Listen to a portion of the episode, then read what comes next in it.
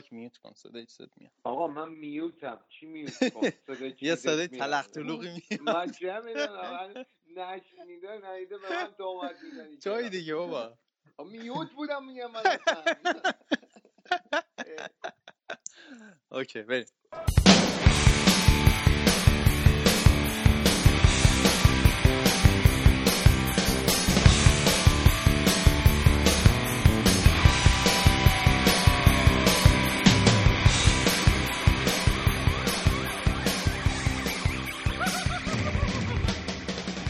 سلام همه. شما دارید به فوتبال کست گوش می‌دید. این 121 کمین قسمت فوتبال کسته که در کنارتون هستیم. ببخشید هفته پیش نتونستیم برنامه بدیم بیرون. بر- برنامه بچه ها جور نشد. همونطور که می‌دونید به حال هر کدوم از ماها یه ور دنیا هستیم و بعضی وقتا از لحاظ زمانی جور نمیشه که همه دور هم جمع بشیم و برنامه ضبط کنیم. ولی قول میدیم این هفته براتون جبران کنیم. کلی صحبت داریم براتون از لیگای مختلف توی انگلیس که لیورپول و چلسی ترکوندن. توی آلمان مثل اینکه آنجلوتی و بایر مونیخ ذره به مشکل خوردن. توی ایتالیا شایان می‌خواد راجع به اینتر صحبت کنه برامون. توی اسپانیا که بردیا الان خیلی خوشحاله چون که رئال مادرید رفته صد رو. الان که داریم برنامه رو ضبط می‌کنیم بارسلونا داره بازی می‌کنه.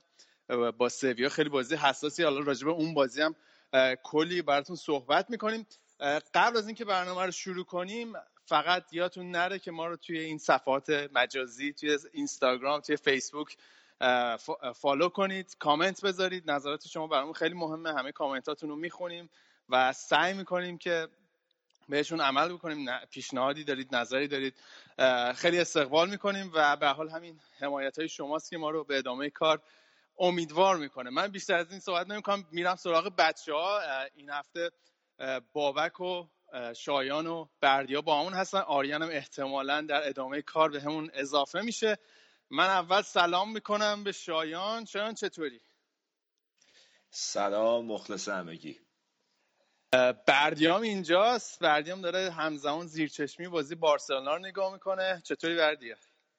سلام مخلصم رضا جون. آره دیگه همزمان من از آن حواسم اون بره سویام یه دونه زده یه نمورم. بارسلونا کرده تو قوطیب حالم خوبه فعلا. خیلی خوب خیلی خوب. جناب بابک خانم اینجاست. مرد بزرگ چطوری؟ سلام رضا جون خوبی؟ قربان تو منم خوبم. آره، مرسی آره. بالاخره که حال منم پرسی آره نه آخه می‌دونم. آخه قبل برنامه بچه گوش نکرده خیلی با من لحن دوست خوبی نداشتی. گفتم در دوستی باید وارد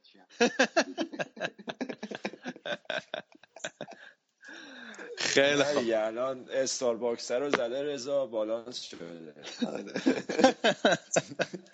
آره منم توی مهمونی هم فقط اگه توی پس زمینه صدای چیزی شنیدی دیگه بزرگی خودتون ببخشید خیلی شرطم مساعد نیست ولی خب دیگه تمام سعیمون کردیم که این هفته بیایم برنامه رو ضبط بکنیم دیگه.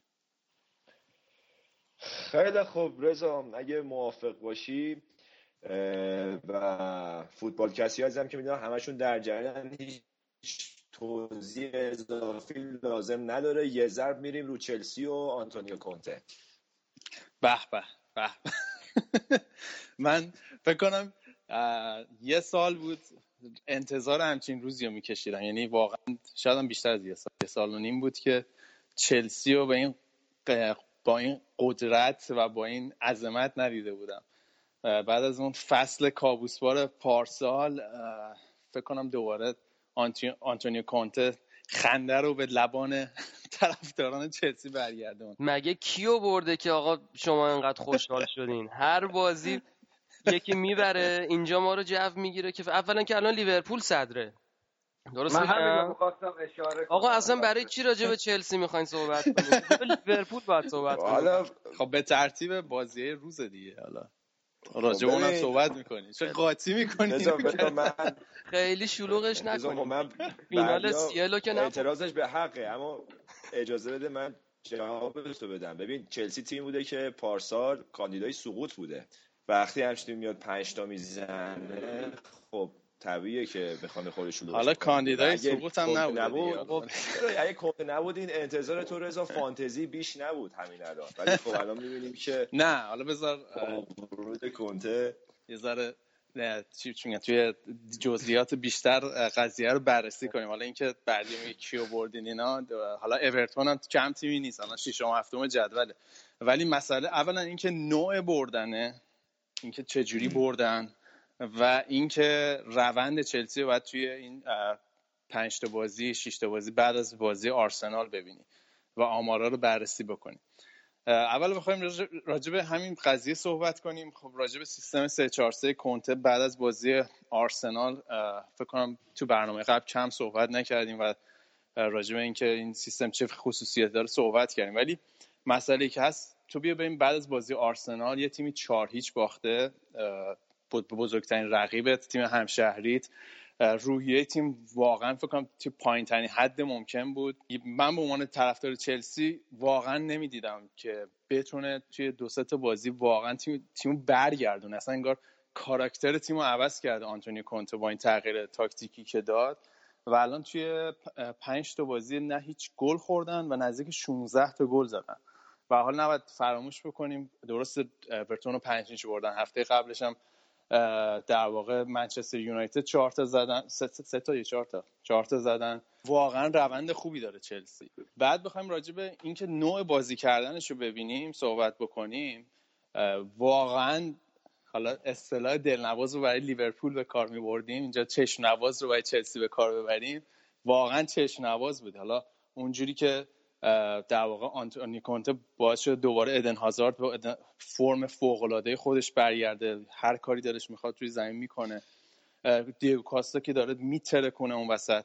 و اون فوتبال هجومی و قالب رو اون فوتبالی که واقعا مدت ها از چلسی ندیده بودیم و کلا توی لیگ برتر که یه تیمی اینقدر قالب و برتر نسبت به حریفش باشه رو واقعا خیلی وقت بود ندیده بودیم و این بازی یه نمایش قدرت بود برای چلسی به نظر من و داره تیم چلسی دوباره به باور می‌رسه. و حالا همون نکته که شایان گفت تیمی که سخت نیست جمع کردن تیمی که فصل پیش هشتم نهم تموم کرده و تو دوباره بخوای به اون باور و به اون بازیکن ها تزریق کنی که می‌تونن همچین فوتبالی ارائه بدن می‌تونن همچنان برای قهرمانی قدم بردارن. حالا بخوام راجع به بودای تاکتیکی سیستم کنته فقط بیشتر صحبت بکنم. این چند تا بازی چیزی که خیلی توجه منو جلب کرده به خودش نقش مارکوس آلونسو و ویکتور موزس. یعنی دوتا وینگر در واقع مدرن فوتبال که میگن دقیقا همینه. یعنی این دوتا هر بازی بیوقفه میدوئن کنار در واقع خط کنار زمین. یعنی ثانیه ای نیست که این دوتا وایسن کنار زمین سکون داشته باشن. همه حال دوی داشته باشن. دقیقا. و چیزی که به نظر من باعث شده و مهمترین نکته است به نظر من که باعث شده ادن هازارد انقدر خوب باشه اون قضیه ساپورتیه که پشت سرش احساس می‌کنه. درسته که دو تا الان مارکوس آلونسو ادن هازارد فکر کنم نزدیک 5 6 تا بازی که دارن کنار هم دیگه بازی می‌کنن. ولی انقدر این دوتا خوب با هم دیگه مچ شدن و مچ شدن دوتا بازیکن فقط قضیه پاسکاری نیست قضیه جایگیری هم هست که وقتی ادن هازارد یه فضایی خالی می‌کنه. مارکوس آلونسو واقعا به بهترین نحو ممکن اون فضا رو پر می‌کنه و به نظر من این قضیه جایگیری و اینکه چگونه اون فضای پشت ادن هازارد رو پر کنه مهمترین قضیه بوده که اینکه ادن هازارد خیالش راحته وقتی میره جلو. با یه اعتماد به نفس خیلی بیشتری دیریک می‌زنه. و اینکه راجع به این قضیه هم صحبت کردیم که نقش کانته و ماتیچ وسط زمین که فکر کنم الان تیم چلسی بیشترین توپگی آمار توپگیری توی زمین حریف رو داره توی لیگ برتر. یعنی واقعا وقتی توپ از دست میدن کام به ثانیه نمی‌کشه که ماتیچ و کانته توپ رو دوباره برای تیم می‌گیرن و بازی سازی می‌کنن. و نقش جدید ماتیچ که یه جورایی نقش بازی ساز رو هم داره برای چلسی. الان فکر کنم بالای 4 5 تا پاس گل داده فقط ماتیچ. و باید میگم همونطور که گفتم یه اعتبار بی‌نهایتی بدیم به آنتونیو کونته. ولی خب الان تازه ماه نوامبره. یعنی که آدم بخواد هیجان زده بشه بگه آره این تیم قهرمانه یا این تیم فلان می‌کنه. صحبت به نظرم بی اساسه به حال لیگ برتری ماراتونه. حالا بعد بریم تا آخر فصل چلسی این فرم رو نگه میداره یا نه. رضا همون جوری که قبل برنامه هم یه بحث کوچیکی با هم کردیم الان تقریبا تمام تیمای لیگ برتر اون بالا هر کدومشون این دوره طلایی داشتن که چهار پنج تا بود. حتی منچستر هم داشته. منچستری که بعدا واسش برنامه داریم و حسابی الان می‌خوایم تو این برنامه حال مورینیو رو بگیریم همچین دوره‌ای داشته که دوباره یه هفته ما اومدیم گفتیم که خودشو نشون داده خودشو ثابت کرده کنده فلان. ولی واقعا زوده برای اینکه نتیجه بگیریم و حتی حتی به قول خودت به اینا اعتبار بدیم به خاطر کاری که دارن می‌کنن. الان یه مقطعیه که خوبن و ممکنه دوباره از یه ماه بعد اوضاعشون بریزه به هم. یه مطلب. مسئله بعد اینه که اضافه وزن هازاردم از وقتی برداشته شده و فیت کرده بدنشو خیلی بهتر شده. از الان از همین موقع فصل قبلش فکر کنم 5 6 کیلو سبکتره دقیقا. هم هازارد هم دیوکاستا اصلا دیوکاستا که قشنگ شیکم داشت. اول فصل قبل اومده بود. تابستون اومده بود. قشنگ شیکم داشت و این قضیه برمیگرده به همون صحبتی که فکر کنم فابرگاس آخر فصل پیش بود کرد که ازش پرسیدم که دلایل افت چلسی چی بود و اینا. گفتش اون فصلی که قهرمان شدن اینا یه دونه در واقع بعد از اون فصل یه تور در واقع post season رفتن. هم بلافاصله بعد از فصل رفتن تور آسیا شرقی. و فابرگاس گفتش که ما بیشتر از در واقع مربی بیشتر از حد به بازیکنها اعتماد کرد و بیشتر از حد.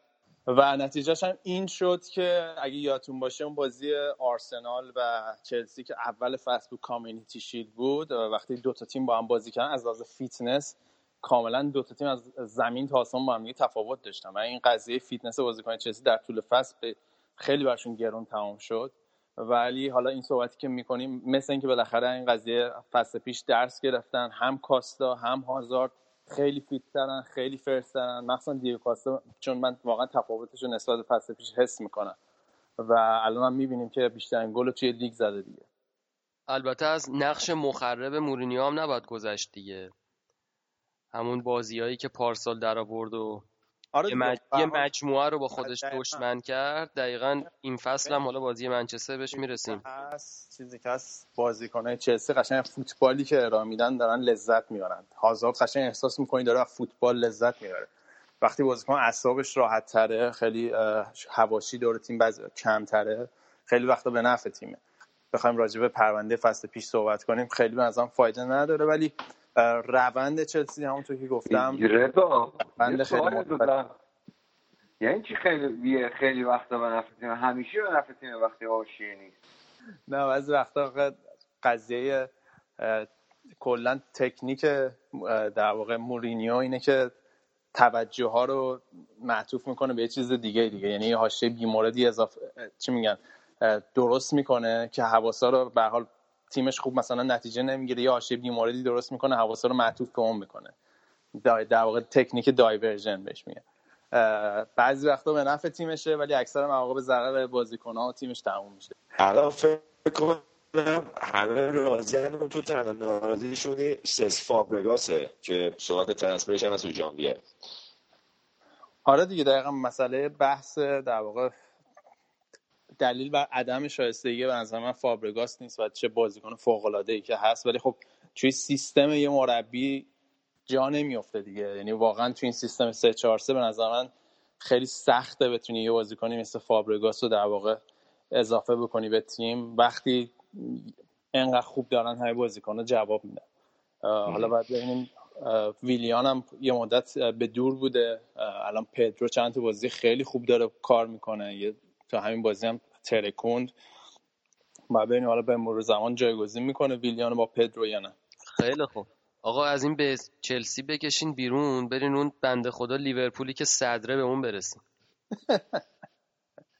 من موندم این شایعی نمه کنته کنته می‌کنه. من الان من چی کار کنم؟ یورگن کلوپ با تیمش بند جدوله. آقای عزیز آقای عزیز اجازه بده یه نیم فصل بگذره. بعد شما خط دفاعی هم نگاه کن. و حالا سر فرصت با هم دوباره صحبت می‌کنیم. ولی واقعا من حالا قبل اینکه رضا بخواد راجع این بازی صحبت کنم من این بازی از تقریبا داشتم میدم و واقعا چقدر لیورپول تیم یه دست و خوبی داره. فکر کنم قبل این بازی ترکیب سه نفره مانه و فرمینیو کوتینیو 14 تا گل زده بودن. 5 تا فرمینیو کوتینیو زده بود چهار تا مانه بعد این بازی هم فکر کنم حالا اینجوری شد همشون 6 تا گل زدن. یعنی فکر کنم مانه دو تا گل زدن دو تا هم یه گل زدن. خیلی تیم یه دست و خوبی داره. حتی بازیکنهای خط هافبکش هم نگاه کنی تو این 4 3 که میچینه این امره چان لالانا و اینا همه اینا واینالدوم اینا همه توی گلزنی شرکت می‌کنن. خیلی تیم به نظرم تیم جالبیه این لیور هم همون قضیه فوتبال شناوری که هفته پیش بهش در واقع برنامه قبلی بهش اشاره کردیم.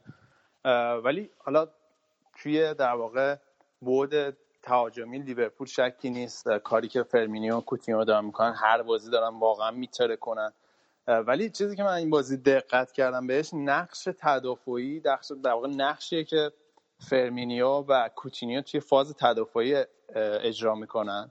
در واقع نه فاز تدافعی اون پرس در واقع Gegenpressing معروف یورگن کلوب که بالای زمین پرس می‌کنن و چقدر این دوتا نقش مهمی دارن که اون پرس رو بالای زمین ایجاد می‌کنن و توی توپگیری تیمشون نقش خیلی اساسی دارن. و یورگن کلوب یه صحبتی کرده بود چند وقت پیش که یه جملهش خیلی تو ذهن من مونده بود. گفته بود که گگن پرسینگ بهترین شماره ده دنیاست. یعنی بهترین در واقع بهترین بازی سازه دلیلش هم این بود که وقتی شما هرچی بالای زمین توپو بگیرین هرچی پرس رو بالاتر از زمین بذارین اون فاصله ای که در واقع می‌خواین بازی سازی از عقب زمین شروع بکنید به در واقع زمین حریف اون فاصله رو شما کمتر می‌کنید در نتیجه وقت زمان کمتری می‌گیره. وقتی شما توپ بالای زمین زمان کمتری نیاز دارین که توپو برسونید به مهاجمتون. در واقع اون پرس بالای زمین خودش موقعیت رو خلق می‌کنه برای تیم تیم شما و توی این بازی اخیر لیورپول هم کاملا می‌تونی این قضیه رو ببینی که با چه شدت و عدت اینا این پرس رو می‌ذارن و توپگیری می‌کنن و خیلی سریع در واقع توپو میرسونن به دروازه حریف و اون در واقع گل می‌زنن. و بازی قبلشون هم در واقع 14 کریستال پالاس رو بردن. این هفته هم 6 1 6 1 واتفورد رو بردن. فقط سوال من اینه که الان لیورپول اصلا فکر نمی‌کنم آخرین بازی که کلین شیت کردم من یادم نمیاد. و کلا هم فلسفهشون اینه که انقدر گل می‌زنیم که هرچی گل خوردیم مهم نباشه. ولی خب یه جای کار این براشون گرون تموم میشه. این قضیه که نمی‌تونن clean sheet نگه دارن نمی‌تونن گل نخورن و این به نظر من توی هفته های آینده توی الان خب به حال ماه عسل رو دارن می‌ترکونن ولی خب به نظر من یه جای این قضیه در واقع expose میشه. این مشکل دفاعیشون براشون گرون تمام میشه.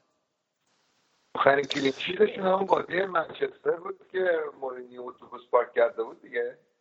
آره.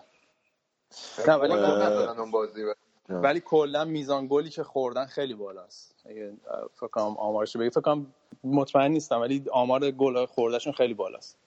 من الان دارم نگاه می‌کنم توی این 6 هفته بازی آخر یه بازی فقط دوتا گل خوردن که البته چهار دو بردن. تو هیچ بازی هم بیشتر از یه دونه نخوردن. یعنی خیلی فاجعه نیست به نظرم. کلا سی تا زدن چهارده تا خوردن. بعد این اسکولز فکر می‌کنم این هفته صحبت کرده بود داشت این شانس های قهرمانی لیگ برتر که مقایسه می‌کرد.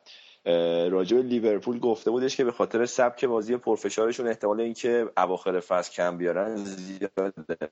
بعد با همین استدلال گفته چلسی که بنای کارش بیشتر رو ضد حمله است شانس بهتری داره به خاطر نوع بازیش واسه قهرمانی. آره به حال همین حرفی که می‌زنه به نظر منم ایار تیم قهرمان توی همون فاصله کریسمس مشخص میشه که بازی بیشترین فشار بازی هفته سه تا بازی باید بکنن.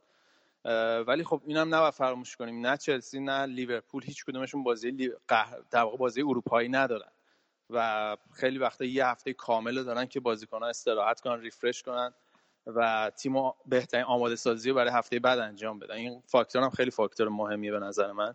ولی تا اینجای کار فکر کنم لیورپول حتی از اون فصلی که در واقع لوئیس سوارز هم بود و خیلی امید قهرمانی داشتن آمار رو نگاه می‌کردم امتیازات بیشتری جمع کردن به نسبت اون فصل.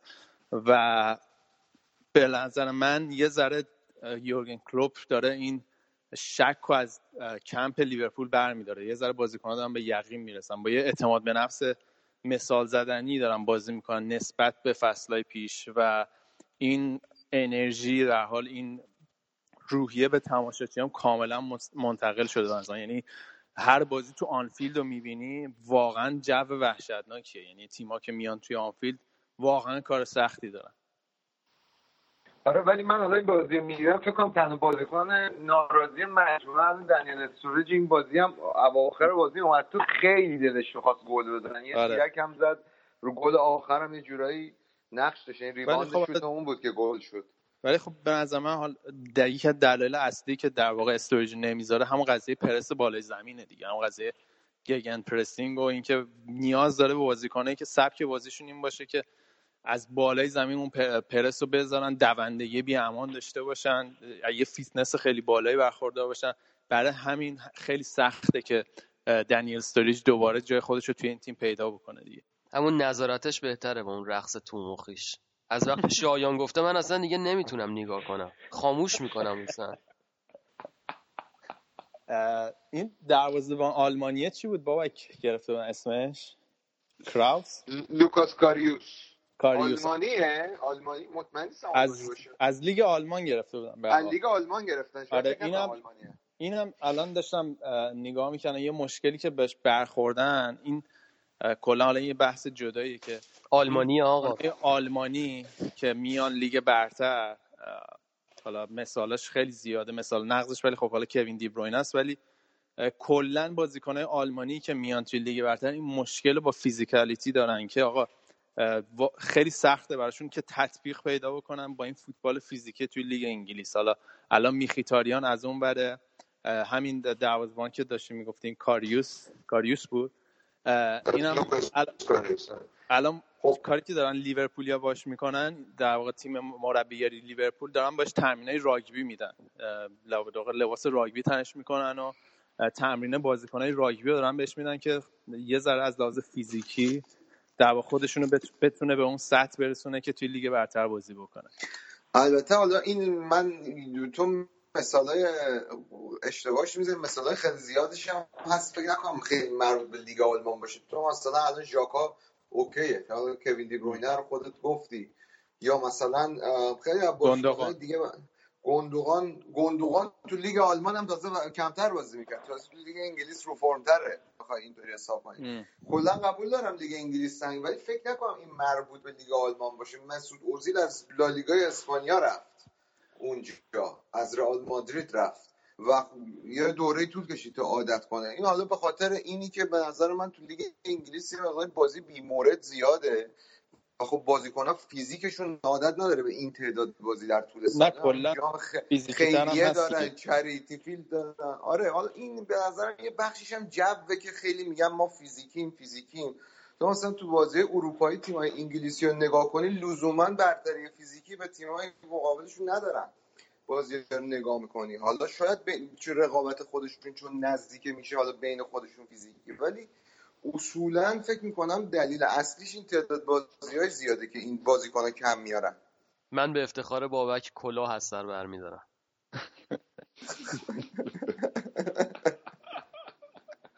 قشنگ گفتی واقعا. منم نمی‌دونم این لیگ فیزیکی جدیره که میگن داستانش چیه. انگار مثلا اونا راگبی بازی می‌کنن بقیه پینگ پونگ بازی می‌کنن. نه خب من موافقم. یعنی راست بخوای همرز این اصطلاح فوتبال ماشینی آلمانه. نه آخه تیمایی که سالهای اخیر لیگو بردن باید نگاه بکنید تو چه زمینه ای از تیمای بقیه, بقیه تیم‌ها برتری داشتن.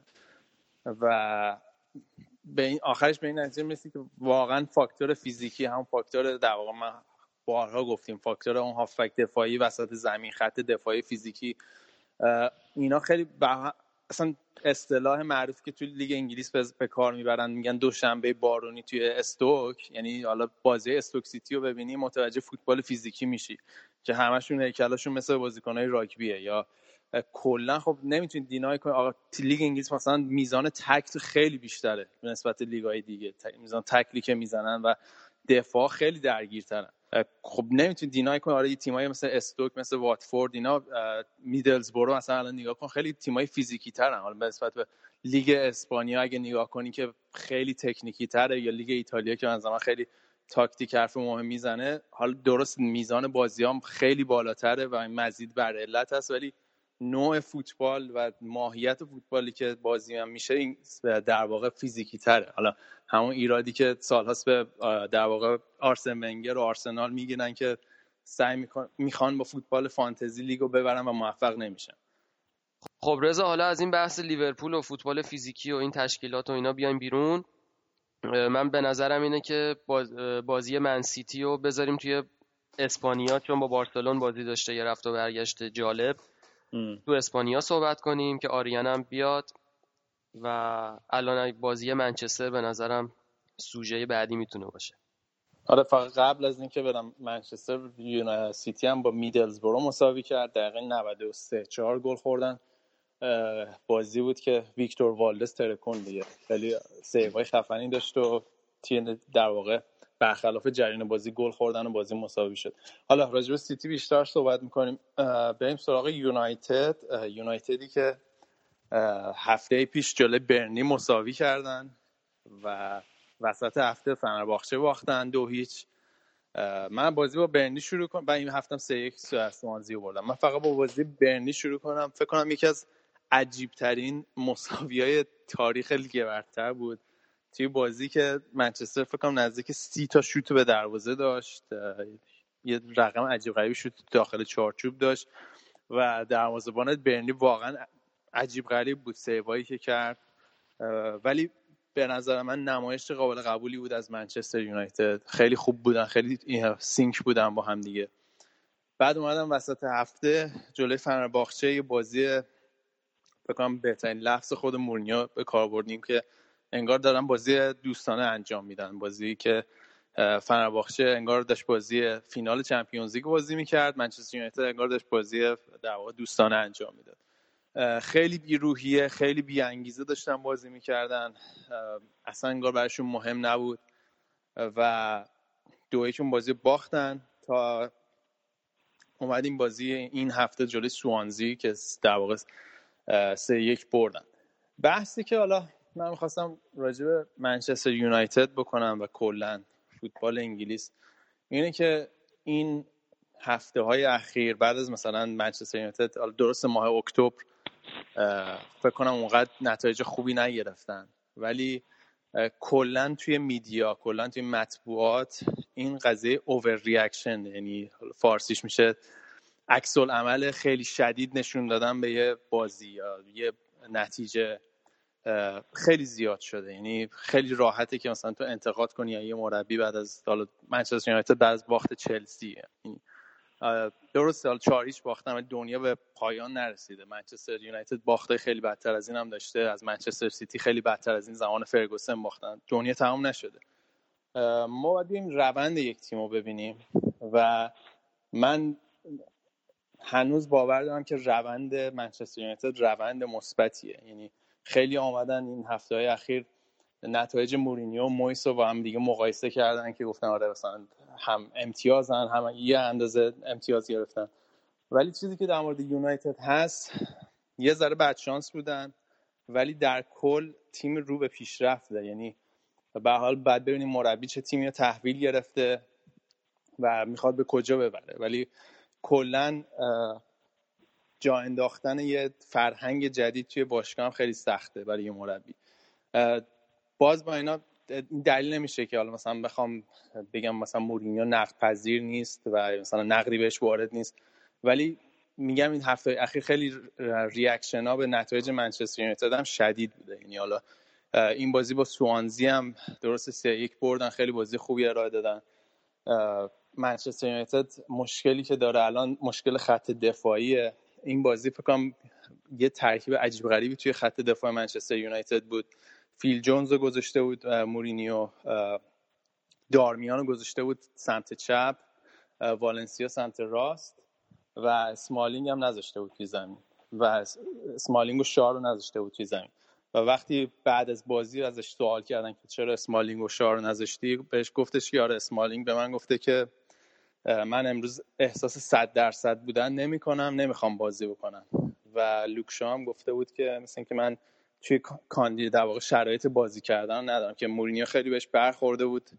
بعد از کنفرانس مطبوعاتی این بازی هم اومدش گفتش که من خیلی بازیکنهای زیادی در طول مربیگریم باشون کار کردم. خیلی افراد ورزشکارهای دیگه توی رشته های ورزشی دیگه باشون در ارتباطم. و خیلی موارد هست که بازیکن ها با درد بازی می‌کنن و اگه شما می‌خواین به اون سطح بالای فوتبال برسیم می‌خواین در بالاترین سطح رقابت کنیم بعد خودتون رو تا در واقع مرز محدودیت های خودتون رو در واقع تا مرز محدودیت خودتون رو پوش کنید و میگفتش الان این فر... culture و فرهنگ توی باشگاه منچستر یونایتد وجود نداره و برای همین سمالینگ و لوک شا رو در واقع مورد انتقاد قرار داد.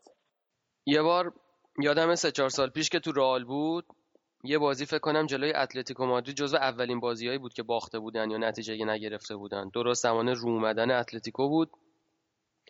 سر یه دونه کورنری که منجر به گل اتلتیکو شد مورینیو به راموس گیر داده بود که تو مگه قرار نبود فلانیو بگیری؟ چرا رفتی یارگیری تو عوض کردی و اون یکی رو گرفتی؟ آره آره.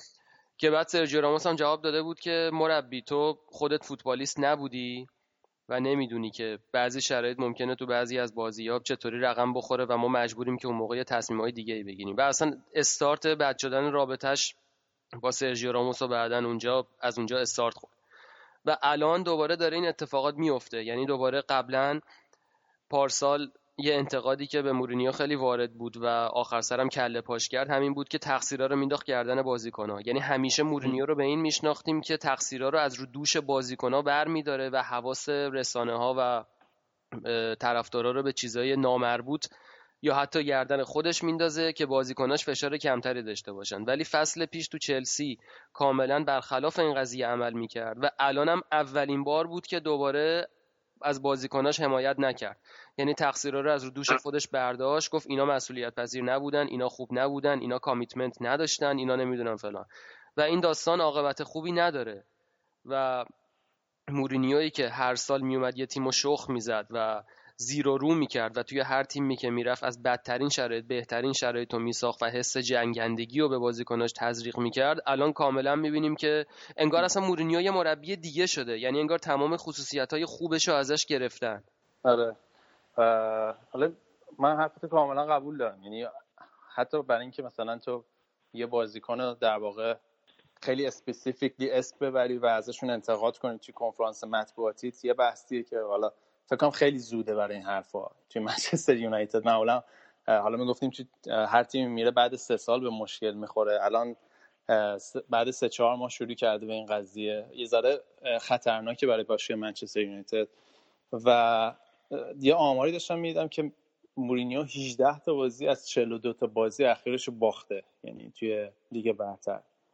و حالا میگم شاید این اصلا هیچ پایه ای نداشته باشه. ولی داشتم مصاحبهش با اسکای اسپورتس می‌دیدم که می‌گفت که میگفتش که الان مثلا شرایط زندگیم عوض شده. من الان دارم توی هتل زندگی می‌کنم خانوادم در کنارم نیستن. چون خانوادش تو لندنن و مورینیو توی هتل شهر منچستره. و می‌گفت اصلا من زندگی سوشالی ندارم. همش بعد تو هتل باشم. اگه حتی نمی‌تونم برم بیرون قدم بزنم و به خاطر شرایط شهر منچستر. من فکر کنم اصلا از لحاظ روحی خودش اصلا توی شرایط خوبی نیست. یعنی می‌تونی حس کنی. خیلی قیافش اونقدر فرش نیست. حالا مسئله سنه. حالا چون من چهره ای که از مورینیو تو ذهنم هست آره مورینیو مثلا دوره اول چلسی و اینتر میلان اون مربی مثلا تو ذهنمه که کنفرانس مطبوعاتیاش میتره کن مثلا خیلی جوابای با هوشمندانه ای می‌داد بازیکناش براش میمردن. و حالا مثلا مقایسهش می‌کنیم با این مربی که توی منچستر هست و خیلی وقتا یه حالت مثلا پیرمرد قرقرو رو بهت میده. من احساس می‌کنم مثلا از لحاظ روانی و شرط روحی هم خودش توی جایگاه خیلی خوبی نیست. آقا از غذا ما این محل کار جدیدمون که رفتیم رئیسمون انگار برادر دو قدو مورینیوه. باور کن من میبینمش دو سه بار نزدیک بگم آقا خود بیا به من امضا بده. اصلا میبینمش میترسم یالا یه چیزی فقط بگم و ببندیمش دیگه. باز پول اسکولز که صحبت می‌کرد میگفتش که دو سالی منچستر کار داره واسه اینکه دوره بیفته تو کورس قهرمانی یه سه چهار تا پنجره نقل و انتقالاتی نقل و انتقالاتی هم باید بگذرونه تا مورینیو ترکیب دستش بیاد. حالا باز این مسئله پیش میاد که اگه سه چهار تا ترانسفر ویندو لازم داره این پولایی که تابستون خرج کرد و این سر و صدایی که به پا کرد پس چی میشه؟ حالا اینم به نظرم باید حداقل صبر کنیم تا نیم فصل. چون دیگه پوگبا و امثال پوگبا و زلاتان کیس آزمون خطا نیستن. آقا مورینیو از زمان پورتو هم که شروع کرد قوتش و چی میگن شاخصه اصلیش این بود که یه تیم صد درصد محکم و دفاعی میچید. یعنی یه تیمی بود که راه های نفوذ رو می‌برد و برداش همه یکیچ و خیلی میلیمتری بود. همینجوری هم قهرمان می‌شد. دقیقا یه سازمان یافته بیشترم از لحاظ دفاعی به علاوه ضد حمله. و بعد از اینکه اسمی برای خودش دست و پا کرد و پورتو چلسی و و اون دوران طلاییش تو اینتر و بعد دوباره چلسی. الان دیگه به درجه ای از مربیگری و اسم و رسم رسیده که دیگه نمی‌تونه اون سبک و بازی کنه. الان ما خودمون یه هفته وقتی که مورینیو دفاعی بازی می‌کرد بهش گیر دادیم که این همه خرج کردی 11 تا بازیکن اتوبوسی گذاشتی تو دفاع و همه دنیا هم کاریکاتوراشو کشیدن و مسخرش کردن و سوژش کردن و ولی هیچکس یادش نرفته که مورینیو به این دلیل شده مورینیو و معروف شده. و اگر بخوای سبکش رو عوض کنه و یه جور دیگه بازی کنه خب اون دیگه مورینیو نیست. مثل گواردیولا که سبکش تیکی تاکاه حالا تو می‌خوای یه سبک دیگه بازی کنه یه مدل دیگه بازی کنه اینا اون آدم نیستن و مورینیو تغییر سبکش براش سخت بوده. آره همین الان اگر قرار باشه منچستر رو مثل اینتر بچینه شاید بتونه موفق بشه. ولی دنیا دیگه قبول نمی‌کنه چون مربی با این درجه از شهرت و اعتبار نباید دیگه تیم دفاعی بچینه تو زمین. ولی خب بگذاریم آقا بگذاریم دیگه انگلیس هم جمع کنیم. فکر کنم خیلی صحبت کردیم راجع به لیگ انگلیس. این هفته دیگه فکر کنم اصلا لیگ آلمان رو بیخیال بشیم.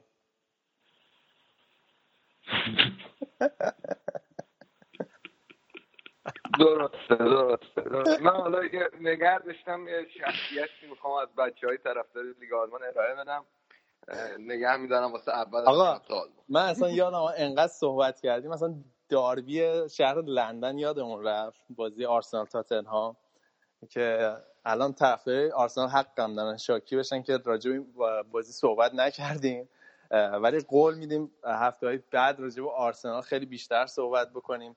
ولی بازی بود که خیلی پایا پای بود. آرسنال تاتنهام تاتنهام خیلی خوب تو زمین در واقع توی زمین آرسنال بازی کرد توی امارات و فکر کنم یک یک نتیجه در واقع یک یک نتیجه عادلانه بود. ولی صحبتی که می‌کردم گفتن اوزیل انقدر خوبه که دیگه یه جوری پاس گل میده که تیم حریف هم گل می‌زنه. چون گلی که تاتنهام زد خودشون به خودشون زدن روی سانچو اوزیل.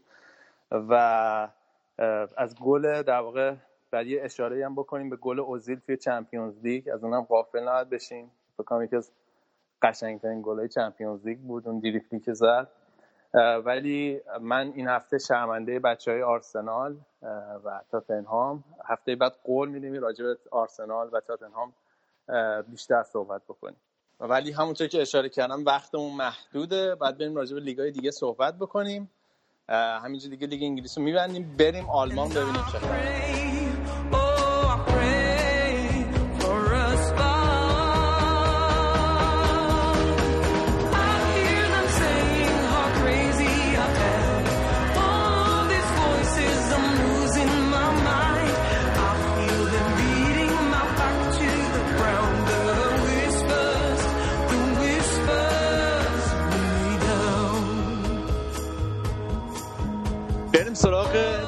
آلمان که یک چند هفته بود. بابا این دیگه آلمان رو خیلی خلاصه و اینا برگزار که این مدت که تو نبودی و بعدش هم اسباب کشی و این صحبت ها این هفته حالا یه ذره مثل که می‌خوای یه دلی خالی بکنی راجع به دیگه آلمان و از قدرت دیگه آلمان در اروپا و این دیالوگای همیشگی تو برامون بری. ولی خب بریم. می‌دونم که دوست داری با بازی دورتموند شروع کنیم که بگی آره مثلا دورتموند چمپیونز لیگ رو صدر و این حرفا. ولی چه بازی کردین؟ آبمیانگ وسط هفته که محروم بود ولی تو این بازی سه تا گل زد یه پاس گل داد ترکوند دورتموند هم زد 5 دو هامبورگ و لهو کرد دیگه. آره البته چهار تا گل زد. حالا من اول می‌خواستم یه شخصیتی از طرفدارای فوتبال آلمان نشون بدم و از همینجا به جامعه فوتبال ایران تسلیت بگم. این منصور پوریدری که فورد کرد. من خودم پرسپولیسی هم به نظرم خیلی آدم با کلاسی بود و آدم با شخصیتی بود. منو بردیام با پسر پوریدری البته بردی خیلی بیشتر می‌شناسیم و علی پوریدری با هم فوتبال می‌رفتیم یه روزایی و خواستم حالا اگه اینجا میشنوم و اینا بهش تسلیت بگم. ولی حالا از این موضوع که بگذریم خب دورتموند رضا یه ایراد بزرگی که داره دورتموند امسال اینه که به نظرم خیلی داره روی بازیکنهای جوانش سرمایه گذاری می‌کنه و این باعث شده که تیمشون عدم ثبات داشته باشه. یه بازی های خیلی خوبن مثل این بازی که اومدن پنج تا زدن و حالا البته راجع به هامبورگ هم من صحبت دارم چون خیلی وضعیت بدی داره امسال تو لیگ یعنی حتی ساله قبلم که نزدیک سقوط بودن انقدر وضعشون بد نبود. ولی حالا بخوام راجع به دورتموند تمرکز بکنیم. دورتموند یه مقداری به نظرم داره چوب این تغییرات بازیکن‌ها رو می‌خوره. اینا خب ایده این بوده داشتن که بیان یه تیمی بسازن که مثل مثلا شبیه بایرن بتونه مثلا هر بازی ترکیب مختلف رو بفرسته تو. و حالا این سوال رو میشه مطرح کرد که آیا میارزه که همچین کاری بکنید؟ چون خیلی امتیاز دارن تو این فصل دست میدن. حالا شانس آوردن که دو امتیازی که هفته پیش عقب افتاده بودن از صدر این هفته حالا تا یه حدی جبران شد ولی به صورت کلی توی دو سه فصل گذشته فکر می‌کنم که بهترین فرصت ممکنه این فصل واسه اینکه بتونه با بایر مونیخ رقابت کنی و دورتموند از این فرصت تا الان استفاده خوبی نکرده. یه ذره همین در واقع منظورت اینه که کاری که دارم می‌کنم بلند پروازانه است براشون؟ یعنی اینکه بخوان هم توی چمپیونز لیگ و هم توی لیگ دو تا تیم مخ... در واقع تیم‌های مختلف هر بازی بفرستن و بخوان تو دو تا در واقع دو تا جبهه رقابت کنم منظورت اینه؟ آره هم اون و همین که از یه جهت هم می‌تونی بگی دارن با دید بلند مدت به مسئله نگاه می‌کنن. مثلا خیلی بازیکنایی که الان توی دورتموند به صورت فیکس بازی می‌کنن مثل پرولیسیش مثل امر مور اینا زیر 20 سالن. یه بازیکنای جوونی و خب یه مقداری این عدم تجربه باعث شده که اینا خب بالاخره بازیکن جوون یادم لیفنگال یه حرف درست حسابی که زده بود این بود که بازیکن جوون هر چقدر خوب باشه مهمترین خاصیتش عدم ثباته. اونم رو حساب جوونیش. خب این عدم ثبات می‌تونه به تیم انتقال پیدا کنه در حالی که خب بازیکنایی داره که تجربه لازم رو دارن می‌تونه ازشون استفاده کنه. ولی خب می‌خواد فرصت بده بازیکن جوان مثل شورله رو یه بازیکنی که تقریبا تجربه داره فکر می‌کنم یه استاندارد ثابتی رو می‌تونه در طول یه فصل در طول یه رقابت براش تأمین کنه. ولی می‌خواد کریستیان پالیسی چون یه بود دیگه رو توش می‌بینه می‌خواد با اون میدون بده و می‌دونی این هم خب خودش ریسک داره بعضی از بازی جواب نمیده. منتها فعلا حداقل تو چمپیونز لیگ الان وضعشون خوبه. الان بالای رئالن فکر کنم صعودم کردن اگه اشتباه نکنم الان. و فکر می‌کنم واسه بازی چمپیونز لیگ الان فقط در نهایت برای اول دومین بازی آخر که توی مادرید اهمیت داره. خب بابک از هامبورگ هم بگو که این هفته پنج تا خورد. نکنه که این رکورد تاریخی همیشه موندن تو سری یک بوندسلیگا از بین بره این فصل. حالا قبل از اینکه بابک بگه کلا این موقعای فصل یه روندی که هست هامبورگ هم این جای جدول هست یعنی سالهای قبل. یه یه معجزه های اتفاق میفته اون هفته آخر رو یه تقریب توقی می‌خورد اصلا اینا کلا در میرن از سقوط این حرفا. آره ولی واقعا تیم هامبورگ یه تیمه که واقعا تناقض توی بازی این تیم واقعا موج می‌زنه. یعنی بازی فوتبال هامبورگ که واقعا یه تیم خوب بازی می‌کنه برنامه گلزنی داره بازی شناور داره. اون لحاظاتی که تمرکز دارن بازی تدافعی خوبی انجام میدن. تو فاز ضد حمله به خصوص برنامهشون رو ضد حمله خیلی خوب می‌تونن بازی کنن. ولی واقعا سه تا بازیکنی که چطوری واقعا دو تا دفاع وسط و یه دروازه‌بان می‌تونن یه تیمو بکشن پایین مثالش تیم هامبورگ. واقعا اشتباهات مرگباری می‌کنن. یعنی سه تا گل اولی که هامبورگ تو این بازی خورد فقط رو اشتباهش انفرادی دفاع وسطاشون بود که حالا دورتموند می‌تونیم یه ایرادی بگیره. حالا جورو اسپاهیچ جفتشون بازیکنای با تجربه ای ولی فکر می‌کنم پا به سن گذاشتن. رنه آدلر افتضاح بوده تو این فصل واسهشون و چوب این موضوع رو خوردن. وگرنه تو همین بازی شاید یکی از آینده های فوتبال آلمان نیکولای مولر یه مولر دیگه هم داره میاد تو, تو آلمان. واقعا دو تا گل هم زد. فوق است این بازیکن. جوونه بازی تو بازی پلی آف هم واسهشون گل زد. همین دو سال پیش توی بوندسلیگا نگرشون داشت و واقعا داره حیف میشه الان تو هامبورگ. و حالا باید ببینیم می‌تونه آیا هامبورگ بتونه این فاز تدافعیش این مشکلی که با مدافعای وسطش داره حل کنه یا نه؟ ولی امسال به نظر من یه مقداری تفاوت داره با سال دیگه. امسال هامبورگ الان ده هفته از بوندسلیگا گذشته و بردی نداشته و دو تا مساوی داشته و هشت تا باخت. و این خیلی ترسناکه برای یکی از تیمایی که از نظر تعداد تماشاچی توی استادیوم جزو ده تا تیم اول دنیاست میانگین تماشاچی توی استادیوم. و خب این فکر کنم که یه واقعا یه جایی یه چیزی داره که باید مدیرای هامبورگ بشینن و بیا فکر کنم چیکار می‌تونم بکنم سر این تیم. اما حالا بریم سراغ بایر مونیخ که کلا توی لیگ آلمان فکر کنم همه بحثا آخرم به بایر مونیخ ختم میشه. بردیا که می‌گفت حالا قبل از برنامهشون صحبت می‌کنیم بردیا که می‌گفت اصلا کلا آنجلوتی اونقدر مربی خفنی نیست و توی چمپیونز لیگ هم کم میاره. آقا من نگفتم مربی خفنی نیست. من گفتم مربی نیست که بیاد تیمی شخم بزنه. اوکی. حالا این هفته بابک مساوی کردین. آره. نظرتو بگو راجبه روند بارمونی حالا بردیام راجبه شخ زدن یه ذره برامون بیشتر توضیح بده. ببین الان وضعیت الان بایرن خب بخوای حساب کنی الان بایرن تو صدره نمی‌تونی خیلی ایراد بگیری. واقعا خب روند سالهای گذشتهشی که الان ما میگیم که بایرن الان اون فرم سابقه نداره. ولی حالا بخوام به دو دیدگاه نگاه کنیم. دیدگاه اول هم روی این بذاریم که بایرن افت کرده و اینو بررسی کنیم. خیلی این رو ناشی از این می‌دونن که میگن آنجلوتی گم گنگ الان که آیا می‌خواد سیستم 4 2 3 1 رو اجرا کنه یا می‌خواد 4 3 3 گواردیولا رو تو تیم اجرا کنه و یه مقداری هنوز به اون تصمیم نهاییش نرسیده که چجوری می‌تونه این تیم رو ببنده. بالاخره من فکر می‌کنم که از نظر بازیکن هیچ کمبودی نداره و نمی‌تونی به, به هیچ ارگان دیگه بایان بخوای ایراد بگیری حاشیه‌ای دورور تیم نیست. غیر از گروه مربیگری تیم اگر تیم قرار باشه افت کرده باشه. ولی اگه دیدگاه دیگه به نظر من تیمای دیگه بوندسلیگا یه مقداری در طی سالهای گذشته تکامل پیدا کردن و حداقل یاد گرفتن چجوری جلوی بایان وایسن.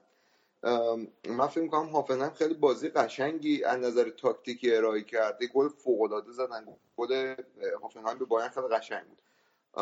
و یه چاشنی شانس هم واقعا کمکشون کرد یعنی بایرن تو همون نیمه اول بازی رو مساوی کرد و دو سه تیرک زد.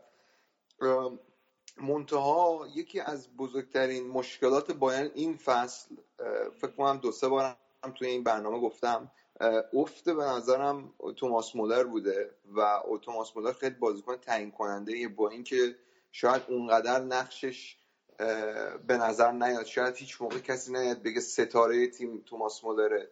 ولی واقعا یه بازیکن تاثیرگذار بوده همیشه توی باین تو چند فصل گذشته و این بازی هم یه دروازه خالی و دقیقه 92 زد به تیرک. خیلی هم میگن به خاطر اینه که بیشتر وظایفش الان رفته روی به صورت وینگر به که بیاد اون حالت مهاجم کاذب که همیشه پست مورد علاقش بازی کنه. منتها خب این افت مولر هم بی تاثیر نبوده برای این قضیه. یه بحث بیموردی من بکنم. من بابا که فیفا الان دارم بایرن رو برمیدارم بیمورد قوی تیمش. یعنی روبنش مثلا 91 دوه. خب، چرا؟ معلومه چرا نداره بالاخره این فیفا که الکی نمیاد rating کنه. که این تیم خوبیه. خداییش از نظر بازیکن هیچ مشکلی ندارم من فکر می‌کنم قوی ترین اسکواد دارن تو تیمای اروپایی و خیلی هم قوی ترین دفاع فیفا الان بواتنگه. بخشید با میگم بواتنگ. قوی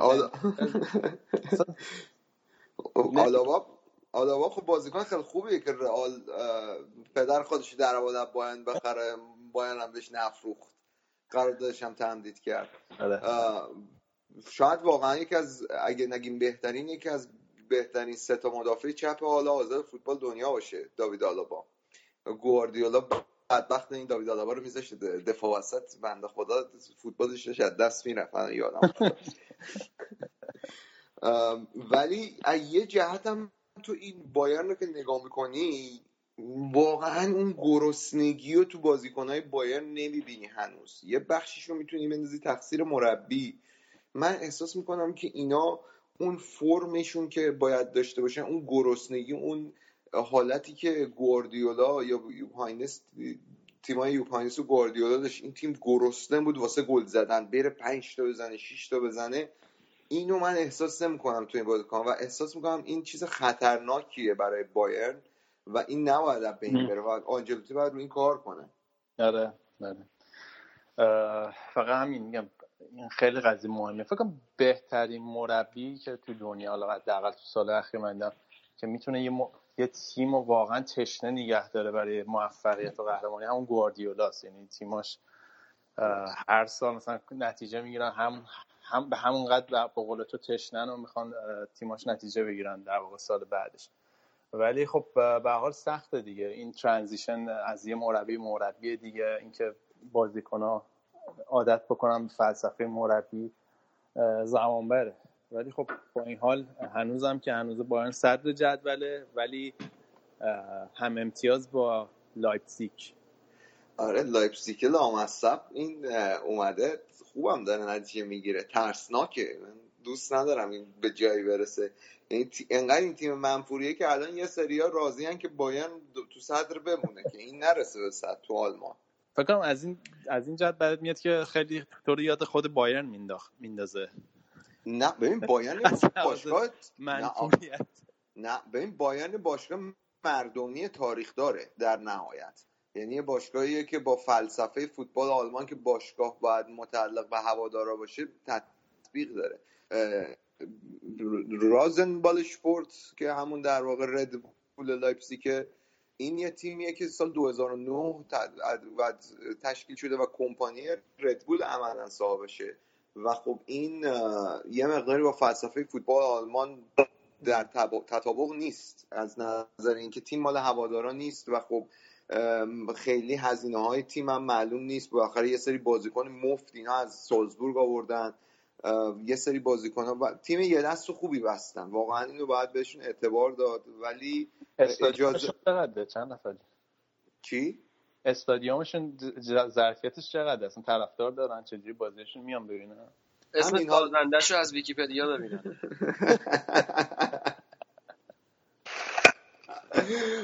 نه ولی حالا اجازه بدید من راجع به این تیم بیام. می‌خوام یه برنامه یه بخشش زیادش راجع به همین این تیم لایپزیگ صحبت کنم و چی شد که اینا به اینجا رسیدن. این هفته خیلی نمی‌خوام راجع به اینا صحبت کنم. حالا راجع به تیم‌های دیگه هم بیشتر صحبت کردیم. ولی فعلا فرم خوبی دارن و الان خب با بایرن فکر کنم در چند سال گذشته کمتر تیمی بود که در هفته دهم با بایرن هم امتیاز بود. بالاخره تیمی که برای اولین بار اومده تو بوندسلیگا اومده تا اینجا باید واقعا بهشون اعتبار دادید. سیستم مدیریتیشون معلومه که سیستم مدیریتی قوی بوده. فقط من در جواب سوال خودم بگم که استادیومشون 42 هزار نفر ظرفیت داره. از استنفورد بریج یه جورایی بزرگتره. لایپزیگ شهر فوتبالیه. یعنی قبل از حالا از اون دوره آلمان شرقی و اینا خیلی تیم قوی بوده خیلی شهر فوتبالی قوی بوده ولی فکر می‌کنم که این تیم ردبول لایپزیگ خودش تو لایپزیگ هم اونقدر طرفدار نداشته باشه. حالا تحقیق... تحقیقات هم باید کامل کنم. باید تحقیقات هم کامل کنم با تحقیقات کامل بیام در موردش صحبت کنم. خیلی خوب خیلی خوب. دیگه دیگه آلمان نکته خاصی داره. والا خب فکر کنم highlight این هفته لیگ آلمان از لیگ آلمان کلا تیمایی که بخوام بگم یه لورکوزن یه چند یه دوره خوبی داشت تو این هفته. تاتنهام توی انگلیس برد توی ومبلی این پوچتینو و اینا. این تاتنهام درست شاخه واسه بعضی از تیم تو لیگ آلمان تیم هشتم لیگ آلمان اومد تاتنهام و توی انگلیس برد. آره حالا باید راجع تاتنهام صحبت کنیم. یه ذره این هفته اخیر دچار افت شد. آره. آره ولی اونام به شرایط خوبی دارن. الان شانسشون رو به نظرم توی گروه خودشون که یه گروه یه دستیه توی لیگ قهرمانان بردن بالا. و این بازی این این هفته تیم دارمشتاد رو به سختی بردن که اینم حالا جای انتقاد داره لورکوزن که خیلی بعد این تیم ها رو بتونه راحت ببره با توجه به منابعی که در اختیار داره من فقط به تیم حالا هافنهایم و هرتا اینا رو هم سعی می‌کنم حالا بعدا هفته دیگه صحبت کنیم. من فقط گلادباخ هم بهشون اشاره کنم که اونام یه مقداری از دوره افتشون دارن خارج میشن. این هفتم سلت با سلتیک البته یکی کردم بعد آوردن دقیقه 90 گل خوردم ولی فکر کنم تو گروهی که من سیتی و بارسلونا هستن اینا همین سوم هم بشن برن لیگ اروپا کار بزرگی کردن. خیلی خوب خیلی خوب. مرسی بابک. اینم پس از لیگ آلمان بود. برای این هفته یه استراحتی بکنیم بریم بخش بعدی بریم ایتالیا شایان برامون چی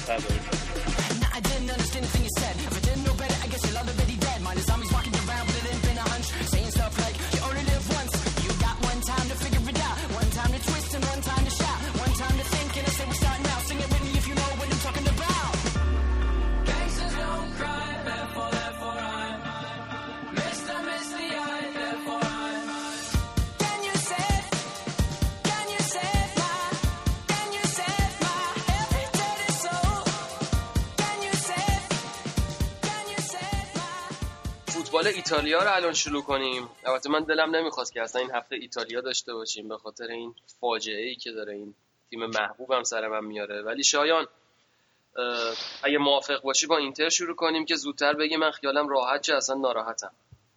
تو هم یه تحلیلی بگو ببینم چه بلایی داره سر اینا میاد. این چه حرکاتیه می‌زنن. اخراج دیبوئر چی بود؟ آقا من اینا نمی‌دونم از این همشهریشون مثل که درس نگرفتن. تپ و تپ مربی عوض کردن تو سه چهار سال آسه میلان به کجا رسید که الان میلان با این سیستم می‌خواد حالا نتیجه بگیره؟ بعد 84 روز دیبوه رو اخراج کردن. اونم تو شرایطی که من خودم فکر می‌کردم در وهله اول اخراج کردن مانچینی هم اشتباه بود. یعنی هر جوری که بود بر رضایت اونو یه جوری جرد می‌کردن نگهش میداشتن. این اشتباه اولشون بود. اشتباه دوم همون اومدن دیبوئر بود. یه مربی که هیچ ایده ای از سریا و فوتبال ایتالیا نداشت. و تو ادامه مشخص شد که چقدر اختلاف نظر داشته با کادر مدیریتی اینتر میلان. اوج اختلافشون هم تو گابیگول بوده که ظاهرا برخلاف سلیقه دیبور گابیگول رو جذب کردن و همین بازی دادن یا ندادن شده بوده محل تنش و استکاک بین دیبور و مدیرای اینتر میلان. و حالا هم که الان دیبور اخراج کردن الان زمزمه هم هستش که این مایکل بولینگ بروک که با اریک تاهیر از منچستر یونایتد اومد شده بود مدیر عامل باشگاه و شخص اصلی بود که دی‌بوئر رو آورد به باشگاه. اونم داره اخراج میشه. این گروه سونینگ اونم احتمالا می‌خواد برکنار بکنه. و اصلا تو این چند وقت اخیر تو این جریان تحولات باشگاه نبوده.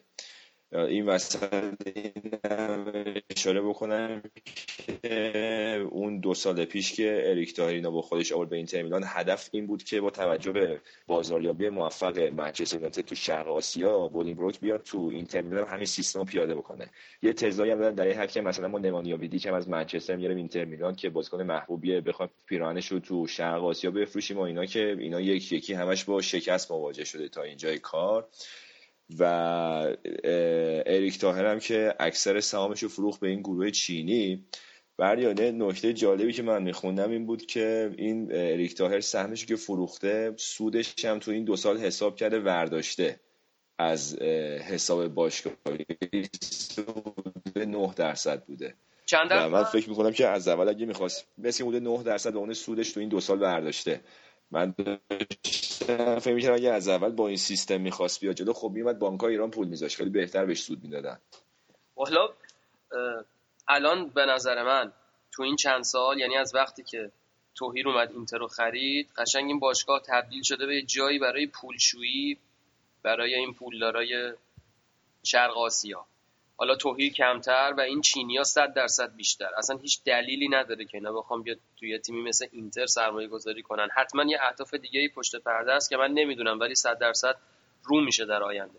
راجع به اخراج دیبوئر هم من اصلا تعجب می‌کنم. حالا من خیلی حالا چه می‌دونم ما خیلی کارشناس و خبره فوتبال و تو دل بازار پشت پرده دستای کثیف و اینا نیستیم. ولی دیبوئر به نظر من اولی بود اولا مربی بود که شخصیت داشت. یعنی مربی بود که ایده های خودشو داشت.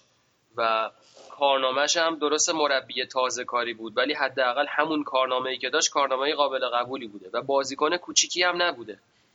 تو باشگاهی بزرگی بازی کرده تو بارسلون سالها سابقه بازی داره و تو اینتر هم ایده های خاص خودشو داشت.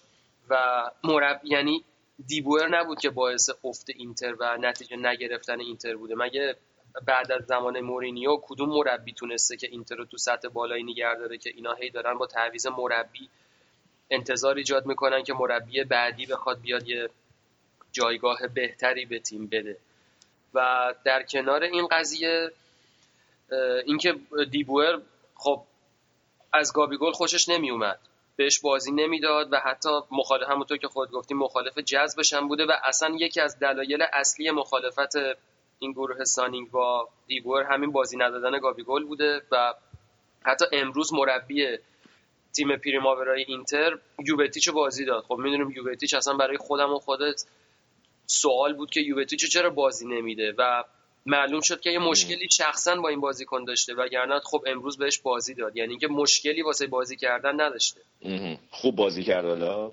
وقتی آوردش من اینتر سه تا گلش رو دقیقه های 75 80 به بعد زد. ولی احساس می‌کنم احساس می‌کنم بعد از اومدن یووتیچ روند گلا رو شروع کردن. حالا ما داشتیم همون موقع مقدمات ضبط برنامه رو آماده می‌کردیم. من خیلی دقیق نبودم ولی روشن بود. جلوم داشتم نگاه می‌کردم. وقتی که یووتیچ اومد تو اول پریسیچ گل زد و بعد یا ایکاردی نمیده دو تا ایکاردی زد یه دونه پریسیچ خلاصه. ولی ایکاردی زمان... آمار مالکیت توپ و پاسشون هم خیلی خوب بوده البته. خیلی غیرتی مثل که بازی کردن. البته خب اون تیم مقابلم عددی نیست در واقع. باید میزدنش. یعنی نباید میذاشتن کار به دقیقه 80 90 و اینا بکشه. ولی من یه صحبت دیگه هم دارم. یعنی خیلی دیگه این حدس و گمان و اصلا قبول کردنش هم ولی من احساس می‌کنم اینا از اینکه دیبوئر نتیجه بگیره و تو تیم بمونه و نتونن توی موقعیت بهتری بیرونش کنن میترسیدن. چون من صد درصد می‌دونم که اینا یعنی احتمال میدم از نظر خود من احتمال میدم که از الان صحبتاشون رو با سیمونه آغاز کردن. و اگه قبل سیمونه یه مربی باشه که در حال شکل گرفتن توی باشگاه باشه اون موقع کنار گذاشتنش و تعویض مربی واسم سخته. اینا همش دنبال مربی های مقطعی میگردن. مربی که به یه سال دو سال اینا راضی بشه تا بتونن بعدا سر فرصت یکی دیگر رو بیارن. حالا تو رابطه با این حرفایی که زدی یکی در رابطه با ورود چینیا به ایتالیا که گفتی بحثا یه غیر از فوتبال مطرحه به نظر من از 100 درصد همینطوره. کما که این مدت این رسانه ها و کارشناس های فوتبال ایتالیا انتقاد اصلی که می‌کردن به این جریان ورود چینیا به فوتبال ایتالیا این بود که اینا در وهله اول باشگاه رو به چشه بنگاه اقتصادی می‌بینن؟ بعد اون بحث فوتبال وسط و اون عشق و علاقه که شما تو مدیرایی مثل موراتی و برلوسکونی می‌بینی خب قطعا از که از شرق آسیا میاد باشگاه با این مبلغ هنگفتی می‌خره اصلا همچین ایده ای نداره. که نمونهش هم تو همین مورد اریک تاهر بود که بهت گفتم که پولشو که ورداش سودش هم حساب کرد. در صورت اینکه همه ما ما که ایتالیا رو دنبال می‌کنیم می‌بینیم که تو تمام این ساله وقتا سالهای اوج فوتبال ایتالیا امسال برلوسکونی و موراتی ضرر می‌دادن. بابت حساب کتاب باشگاه اما به حاضر بودن که به قیمت موفقیت باشگاه تراز منفی هم داشته باشن بیلان منفی هم داشته باشن. و یکی این که این پروسه انتخاب مربیشون بعد دیبویر هم خیلی موسک بود. یکی اینکه حالا دیبویر مربی خوبی که هست اما همونطور که من گفتم فکر می‌کنم که آدم وقتی مانچینیو داره که رزومه خیلی بهتری داره نسبت به ول نمی‌کنه بره سراغ گزینه پایینتر انقدر راحت.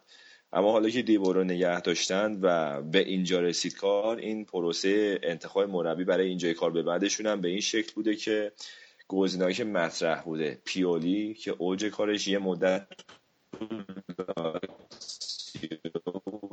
فقط. و جان فرانکو زولا که یه سری تجربه مختصر تو تیمای درجه پایین لیگ برتر انگلیس داشته. پارسال هم یه مدت کالیاری مقطعی که اخراج شد. و فکر می‌کنم که تو حاشیه خلیج فارس هم مربیگری کرده باشه زولا. این مارسلینو هم که گل کاراش تو مقطع 2013 تا 2016 تو ویارال بوده که میگن حالا تیم خوبی ساخته بوده. اما باز هیچ جامی نبرده هیچ افتخاری هم کسب نکرده. و نکته جالبتر اینه که یه سری نماینده از گروه که مقر اصلشون تو چین اومدن ایتالیا و طی مذاکرات فشاری که تو این دو سه روز داشتن مدیرای ایتالیایی اینتر رو راه ندادن اول تو جلسات. تو رأس اونا آسیلیو. و خودشون شخصا خواستن تصمیم بگیرن و حالا بعد از تمام این مسائل و تفاصیل ظاهرا رسیدن به استفانو پیولی و احتمالا مربی بعدی اینتر همین پیولی هستش که به قول تو احتمالا یه گزینه موقته تا بتونن حالا یه اسم بزرگ بیارن به باشگاه. آره خب البته سه چهار ساعت پیشم اینا اعلام کردن که ما تا 48 ساعت آینده مربی اینتر انتخاب می‌کنیم و حالا داستانش مشخص میشه. خب بریم سر وقت میلان. میلان چیکار کرد؟ خب آقا حدس بزن چی؟ لاپادولا گل زد این بازی. اوه لاپادولا رو می‌دونم ولی خودت یه گل خیلی مش لاپایی هم اتفاقا زد. حتما بری فیلمشو ببین. گل تمیزی زد. کلا پس که تو کار تو زمین پالمو توی بازی خیلی مهیج. داداش گل لاپایی باز گل اصلا آره. لاپایی نمی‌زنن. حالا دیگه ما یه خورده اینجا متناسب با اسمش یه خورده بزکش کردیم. آره من. دیدم که خیلی هم ازش تقدیر کرده بودن و خیلی آره حالا بازی که خیلی ردیف بود این بوناونتورا و سوسا هم خیلی تمیز واسه میلان بازی کردن این سوسا که ترکونده بود شماره هشتشون نشون میده که خیلی خوش آید آتیه و آینده داره چیز خوبی ازش در میاد در کنار میلان تیم‌های البته این هفته ایتالیا غیر از این ناپولی تقریبا بقیه تیمایی که یه ذره امید به صدر ج... امید به بالای جدول دارن همه بردن. و جز این ناپولی احساس می‌کنم که با لازیو با لاتزیو یک یک مساوی کرد. و یه چیز دیگه هم می‌خواستم بگم. تو این چند ساله تا حالا ناپولی یوونتوس رو برده؟ خیلی بی ربط. فکر می‌کنم آخرین بار 2012 اگه اشتباه نکنم. اما ناپولی لاسیو رو که حالا گفتی برای من نکته بارزش این چیز بود. یکی این که الان تو لاتسیو ایموبیله خیلی رو فرمه. مهاجم نوکیه که خیلی تمیز کار می‌کنه. و همین الان هم تا گل زده تو سریا. بعد ادین ژکوی ده گل نفر دومه. از اون برم ناپولی شدید مشکل مهاجم نوک داره. این گابیادینی در این حد بد ظاهر شده که ظاهرا تو ژانویه می‌خوان ردش کنن بره. الان سیستمشون به صورتی که مرتنز نوع کاذب بازی می‌کنه و مهاجم هدف اصلا ندارن. و حالا صحبت از گزینه‌های مختلفیه. یکی زاتسایی که می‌خوان از وست هم بیارن که اونم خیلی نیم فصل بدی داشته تو انگلیس. یکی همین میتروویچه. این مهاجم سرب نیوکاسل که اونم حالا گلزن خوبیه اگه بتونن واسه ژانویه بیارنش تو ایتالیا. این حالا صحبت گلزنای سریا رو کردم این فصل این بلوتی هم خوب ظاهر شده. تو تورینو کار می‌کنه و اونم تا الان 6 تا گل زده و با توجه به سن و سالش به نظر میاد که یه مهاجم خوب واسه تیم ملی ایتالیا بالاخره داره پیدا میشه. از روم هم بگیم از هتریک صلاح که یه رتبه خوبی رو برای روم تو جدول رقم زده الان اومدن چهار امتیازی یوونتوس و آقا توتی هم بازی نکرده. البته فکر کنم رو نیمکت هم نبوده. آقا توتی مشکل مصومیت داشته. راجب روم نکته که دوست دارم بهش اشاره بکنم که این استرودمنه بالاخره بعد دو سال که مشکل زانو داشت کم کم داره میاد رو فرم و داره این جواب اعتماد باشگاه رو تو این مدت پس میده و یکی هم ادین ژکو. حالا این بازی گل نزد اما خیلی فرم خوبی داشته این چند وقته تو سریا که با ده گل نفر اوله.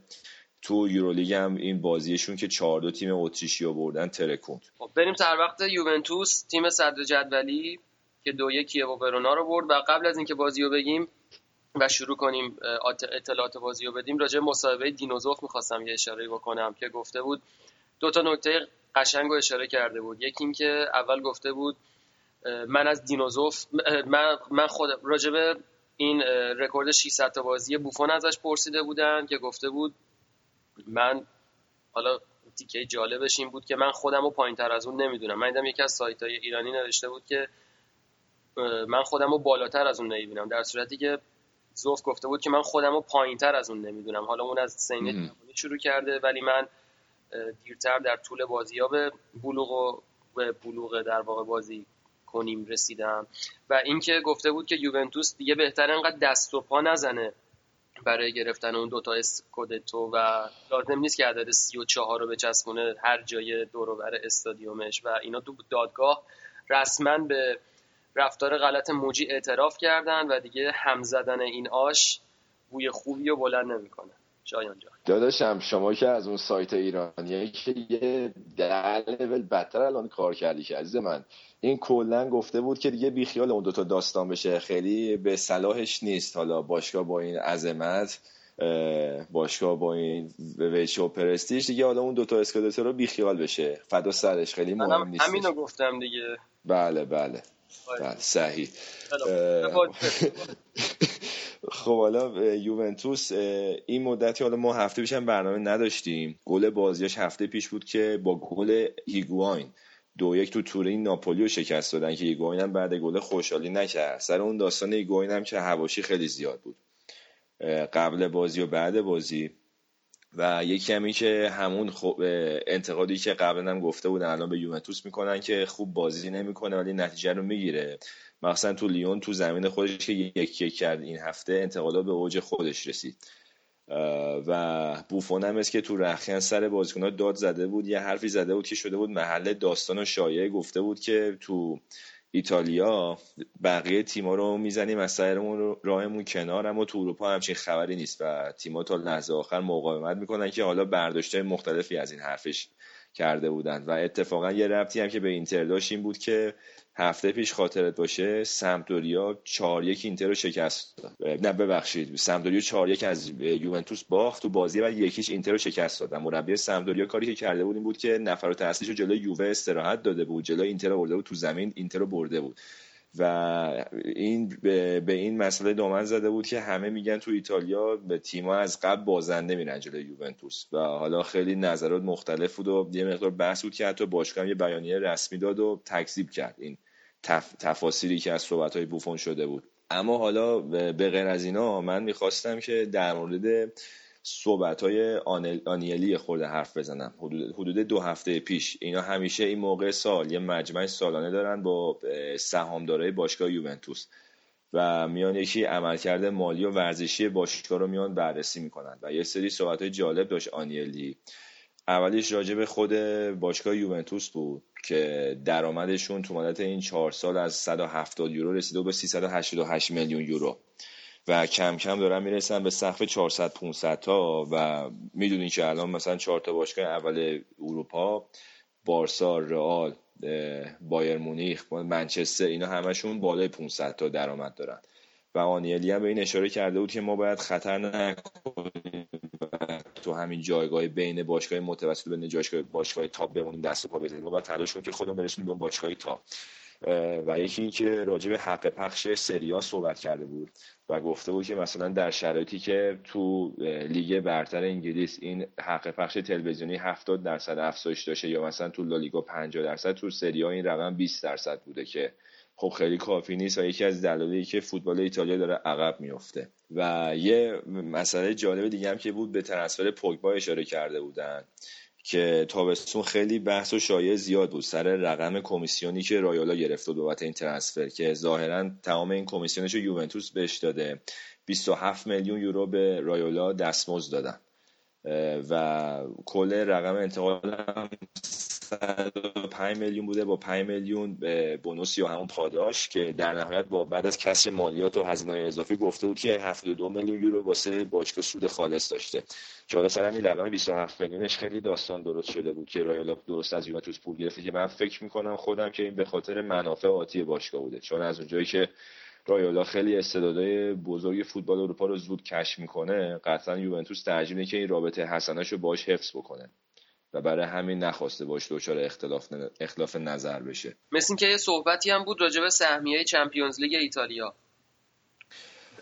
ببین کنه حالا سوای ایتالیا این باشگاه قدرتمند تو اروپا دارن فشار میارن و تصویبش هم کردن. چهار تا لیگ اول اروپا از این بعد چهار تا سهمیه ثابت داره.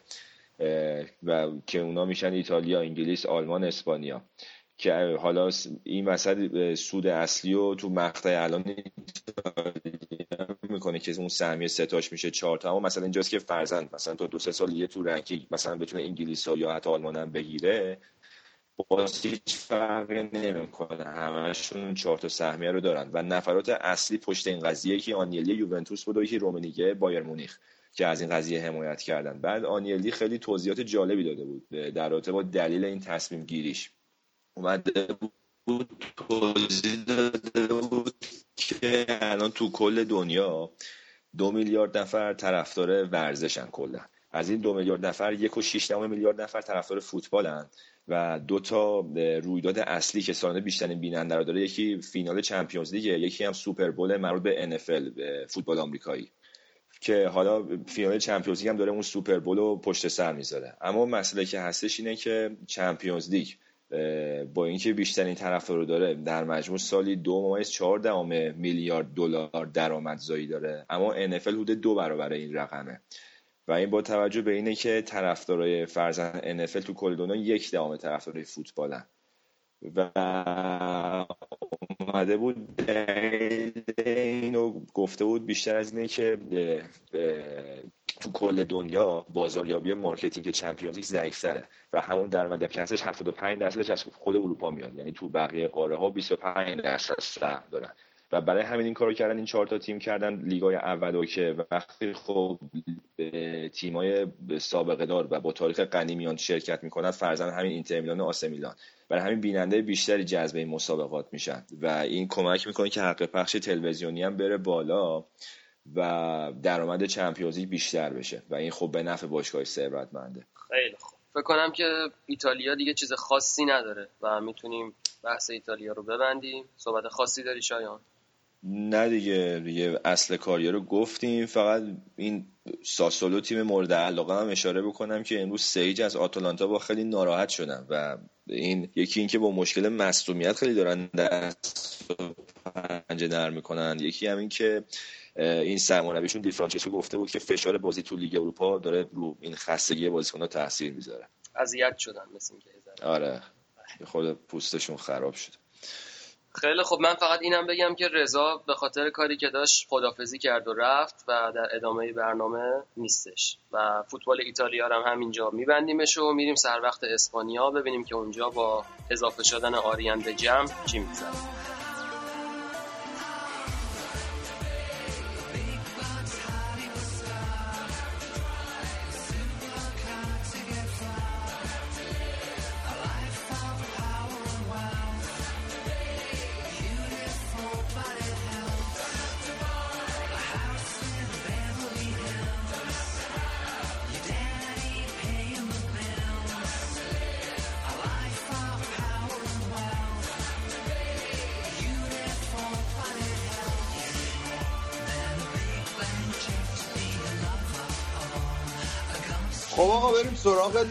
اسپانیا رضا الان نیست. من فعلا جای صندلی رضا نشستم. آریان الان اومده پیشمون و می‌خوایم که راجع لیگ اسپانیا صحبت کنیم. لالیگا اسپانیا بازی داغ داغ. الان بارسلونا دو یک سویا رو برد. آرزوهای بردیا به خاکستر تبدیل شد. آریان تیمتون اولش یه دونه بارسلون خورد. ما جیغ کردیم. بعد دیگه دوتا رو که زد بارسا دیگه من صدام در نیومد. آره دیگه. فوشای زیر پوستی می‌دادیم ما رو خودمون نمیاد ولی آریان وسط هفته به منسیتی باختید وضعیت تیمتون چطوره؟ من سلام می‌کنم خدمت همگی. بازی با منسیتی رو که نگو دیگه. پپ گذاشته بود برامون کنار. اتفاقی که افتاد تو اون بازی مقایسه این دوتا بازی و حتی مقطعی از بازی امروز. تا قبل از زدن گل تصاوی بارسا به شدت توی این شدتی که میگم واقعا دلیلش اصرار انریکه مخصوصا زمانی که تیمش میره تو فاز تهاجمی استفاده از سه دفاعه و این سه دفاع خیلی راحت باز میشن و با توجه حالا ماسکرانو میره عملا تو قلب خط دفاعی. و خب میانگین قدیشون کمه. یعنی جا, جا موندنشون با یه پاس قطری خیلی کار راحتی به نظر میاد. و تو بازی با منسیتی به نظر من که خب بیشترم من میخوردن ولی خب شانس آوردن و منسیتی کم موقعیت خراب نکرد. البته بارسام خوب موقعیت خراب کرد. من نگاه می‌کردم بازی خیلی بازی بود. یعنی یه مقاطعی از بازی که بازی دو یک بود می‌تونست یه تیرک زدیم فکر کنم. نشد می‌شد آره اونو گومز خراب کرد. ولی نه در کل خب به نسبت نگاه بکنی موقعیتی که منسیتی خراب کرد بیشتر بود. خب لحاظ اینکه بازی آنچنان تأثیری هم حتی فکر نمی کنم تو سرنوشت صد نشین گروه هم داشته باشه. در نهایت یعنی توی دوتا بازی باقی مونده مرحله گروهی. و اولا بارسا یه جورایی با خیال راحت می‌تونه برون دوتا بازی انجام به دو تیم اول بره بالا. ولی خب یه محکی بود. بیشتر برای منسیتی حالا راجع به انگلیس احتمالا شما حرف زدیم منسیتی یه ذره تیم عجیبیه. بازی بسیار خوبی و جلو بارسا بازی کردن. بارسا هم تو شب خوبش نبود. ولی خب باز دو مرتبه این هفته تو انگلیس خراب کردن. ولی بازی امروز من سر کارم من هنوزم سر کارم. بازی امروزم تونستم یه ذره جسته گریخته ببینم. اوایل بازی بارسا بسیار بد داشت بازی می‌کرد و همون مسئله ای که دفاع اشتباه می‌کرد و خب می‌دونیم که مربی این سویا مربی شیلیه که اولین کوپا رو برد. و شیلی سال بعدش با یه مربی دیگه هم باز مرتبه آرژانتین و واقعا تونستم مسی رو از جریان بازی خارج بکنم توی اون دوتا بازی. این بازی هم خب سامپولی تلاش داشت که این کارو بکنه. تا یه حدودی هم موفق بود. ولی خب از یه طرف دیگه این من داشتم بازی با یه سری از همکارام می‌دیدم و حرفی که داشتم می‌زدم این بود که واقعا تو رو خط تهاجمیشون خوب باشه. خیلی از مسائل راحت تر میشه. و بعد از زدن گل اول اصلا مسیر بازی تغییر پیدا کرد. نیمار و سوارس باشون رو پیدا کردم و نظر من ستاره بیچون چرای این بازی سوای این که خب مسی بود و بسیار تو فرم خوبیه این روزا و نمی‌دونم حالا خیزش رو برداشته شاید تو همین فرصت کمی که مونده بتونه حداقل یکی از دوتا جایزه عمده امسال بگیره. چون این ور سال که اتفاقی از لحاظ قهرمانی و اینا نمیفته باید عملکرد خیلی خوبی داشته باشه. و دنیس سوارز رو می‌خواستم بگم. خیلی سویا کم تیمی نیست. سویا تونست هفته پیش اتلتیکو رو متو... از اتلتیکو رو ببره. و خیلی شیک واقعا با یه اعتماد به نفس خوبی عرض زمین و قشنگ طی می‌کرد و دریبل می‌زد و واقعا بازی خوبی بود. از نیمه دوم بارسا کاملا برگشت به بازی و با یه اعتماد به نفس خیلی بالاتری بازی کردن و به نظر من خیلی نشونه خوبی بود.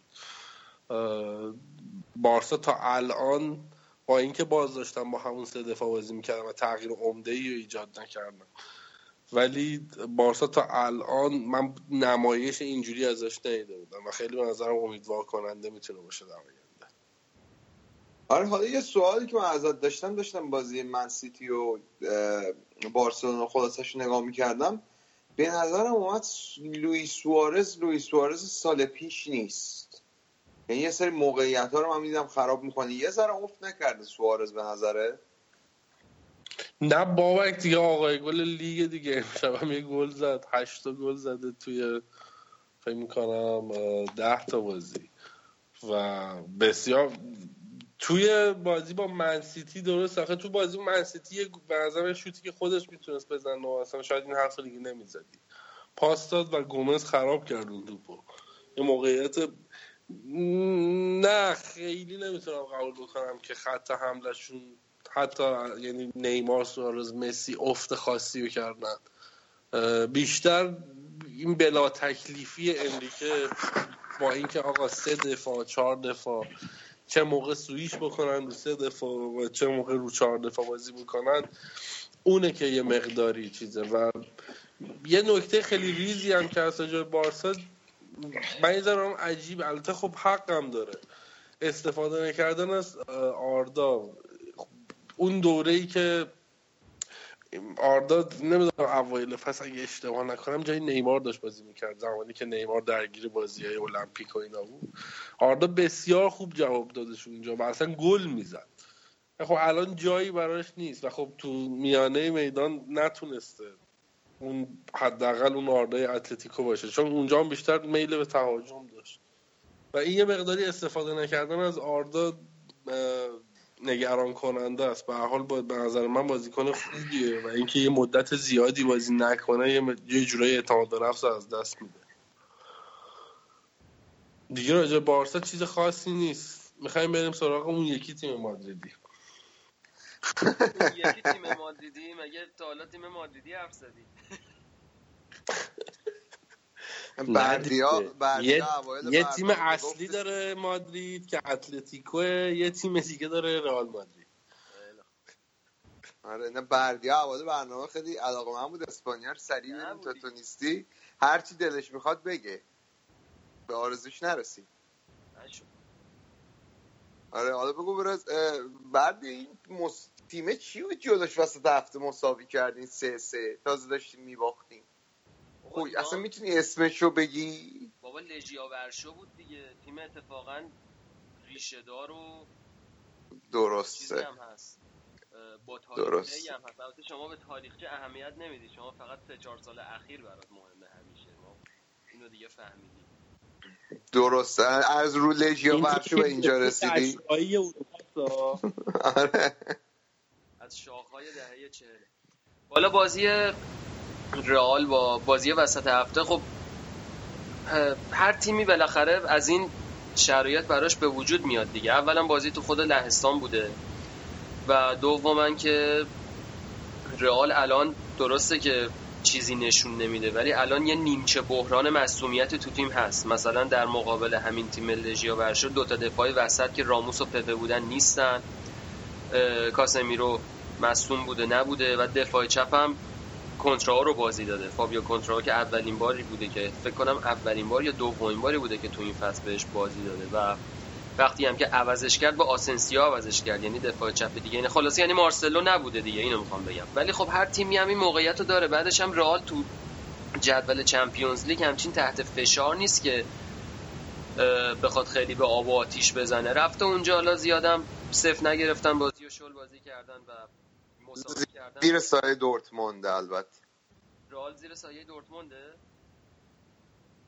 جدول اینو میگه حداقل.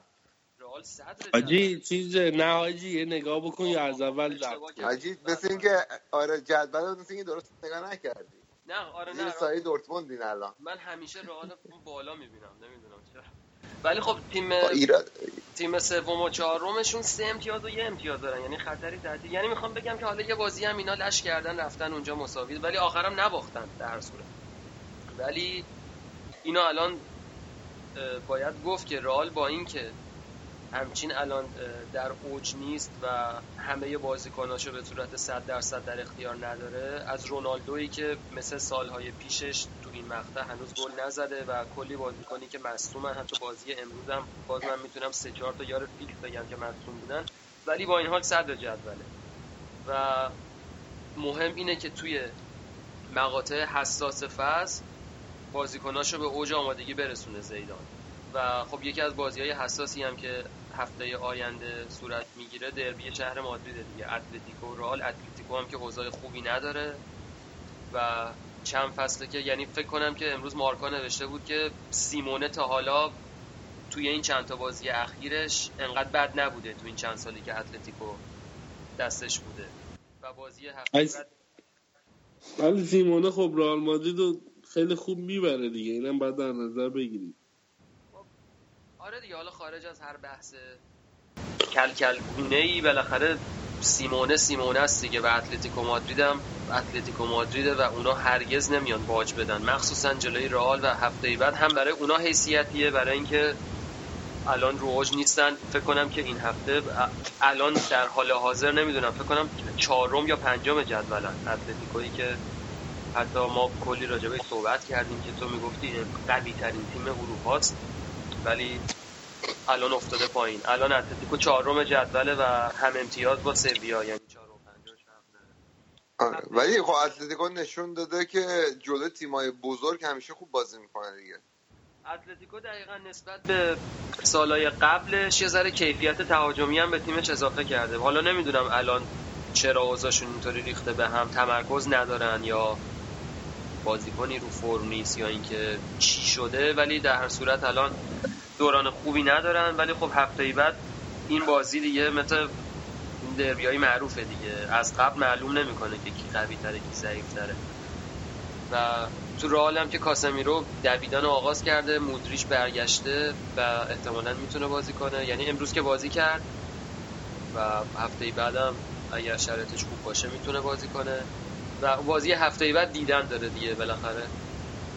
بعد چند تا بازی بازی مشتی تو اسپانیا هفته بعد برگزار میشه آقا بعد من از تو یه سوالی دارم. این کریس رونالدو این عکسای اخیرش رو من تو اینستاگرام اینا می‌بینی؟ این چیه داستانش؟ این چرا انقدر اخیرا داره خود یک six pack کنه من با شورت زیر عکس می‌ذاره؟ و داستانش چیه این بنده خدا؟ چشه؟ بابا من نمی‌دونم. من فکر کنم از خوشحالی تمدید قراردادش که امروز بوده عکس با کت- کت و شورت گذاشته بود تو اینستاگرام.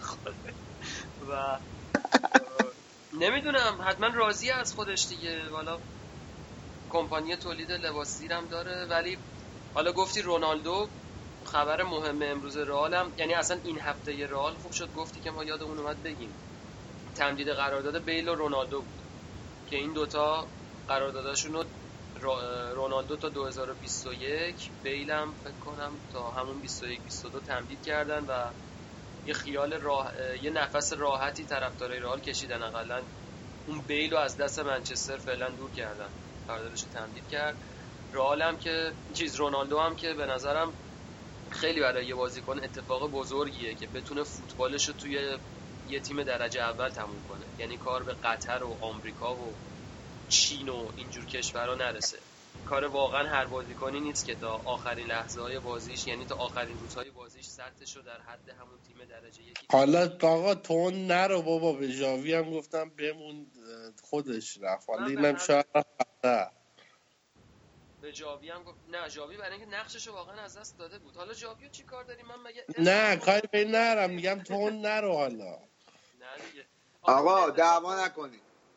این اتفاق قبلا دعوا برای. زیدان هم افتاده بود. زیدان هم میگه به ژاوی گیر نده. داره اون پشت تیکه میندازه میگه من به ژاوی چی کار داری من مگه راجع به جاوی صحبت کردم؟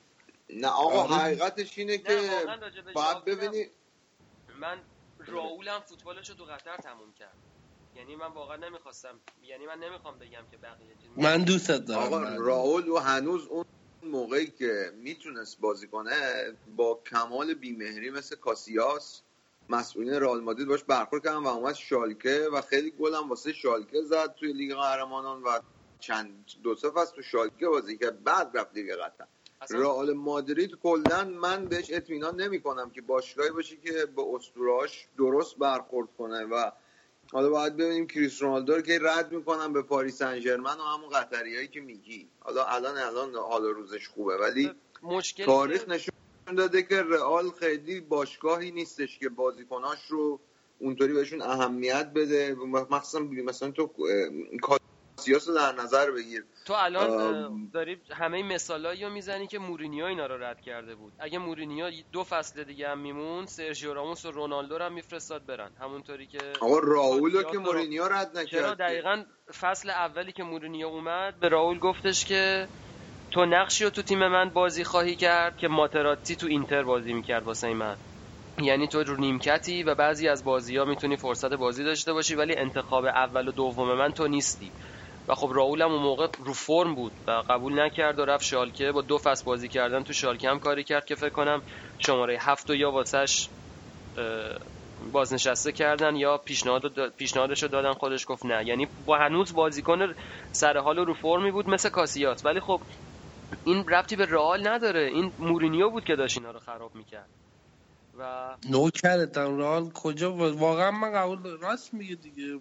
وفادار اومدم یه مورد داشتن اونم فقط زیدان بوده دیگه. از این مدل باشگاهی وفادار به بازیکن نیستن دیگه. حالا به هر حال نظر شما محترم. آقا شما بعد شما کلا اصلا آدمی هستی که خودت گفتی رئال اون بالا می‌بینی. ایرادات نمی‌بینی. نمی‌بینی دورتموند بالای دو رئاله. به نظر خود یه این ایراد واقعا به رئال وارد در خیلی از باشگاه دیگه حالت این کار می‌کنن اینطوری نیست که فقط رئال ولی خب بالاخره من فکر می‌کنم که حالا رونالدو هم فوتبالش رو تو رئال مادرید تموم نمی‌کنه. با اینکه حالا تا سال 2021 قرار داره خیلی بعید می‌دونم. فکر می‌کنم که یه سرکلش هم حتی توی لیگ آمریکا پیدا شه در سالهای آینده. من هم بیشتر همین فکر می‌کنم. آره. با توجه به اینکه خیلی هم دنبال این سلبریتی بازی و نمی‌دونم six pack و عکس و مکس و ایناست و اینا اینجا جون میده بیاد بره تو LA Galaxy کنار اسطوره‌ش دیوید بکام. آخه شما دارین فقط جنبه های داخل زمین رو احتمالا نگاه می‌کنین. ولی رونالدو رو نیمکت هم که باشه اون بار تبلیغاتی که باید برای باشگاه داشته باشه رو داره. رونالدو وقتی چل سالش هم بشه همه دوست دارن نگاش کنن. یعنی اون وقتی تو رئال باشه فقط این نیست که تو زمین نتیجه بگیره. اون توجهات و اون به قول رضا میدیا رو به سمت رئال متمرکز می‌کنه. این خیلی بار زیادیه که یه بازیکن برای تیم می‌تونه داشته 20 سالش کم بود من نمی‌خواستم نگاش کنم.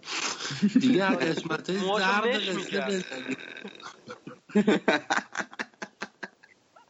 موش فرفری بود مش می‌کرد. اون خط ریش چیزش سوزنی. سوزنی شاره اون فوق العاده بود. خیلی خب فکر کنم تو بحثمون به جای باریک نکشیدین اسپانیا هم ببندیم و رضا و آره هم که رفتن و ما هم در کافه رو ب... ببندیم بریم. آره برنامه افتاد. دست من زرد شد اصلا. رضا. خیلی خوب. بکنم که دیگه همینجا برنامه رو تمامش کنیم. بازم به قول رضا برنامه چیزایی که آخر برنامه میگه ما رو توی شبکه های اجتماعی فالو کنین ما رو به دوستاتون معرفی کنین و بدونین که ما تمام نظرات شما رو می‌خونیم. حتی اگه وقت نکنیم جواب بدیم. و امیدوارم که از برنامه این هفتم لذت برده باشید.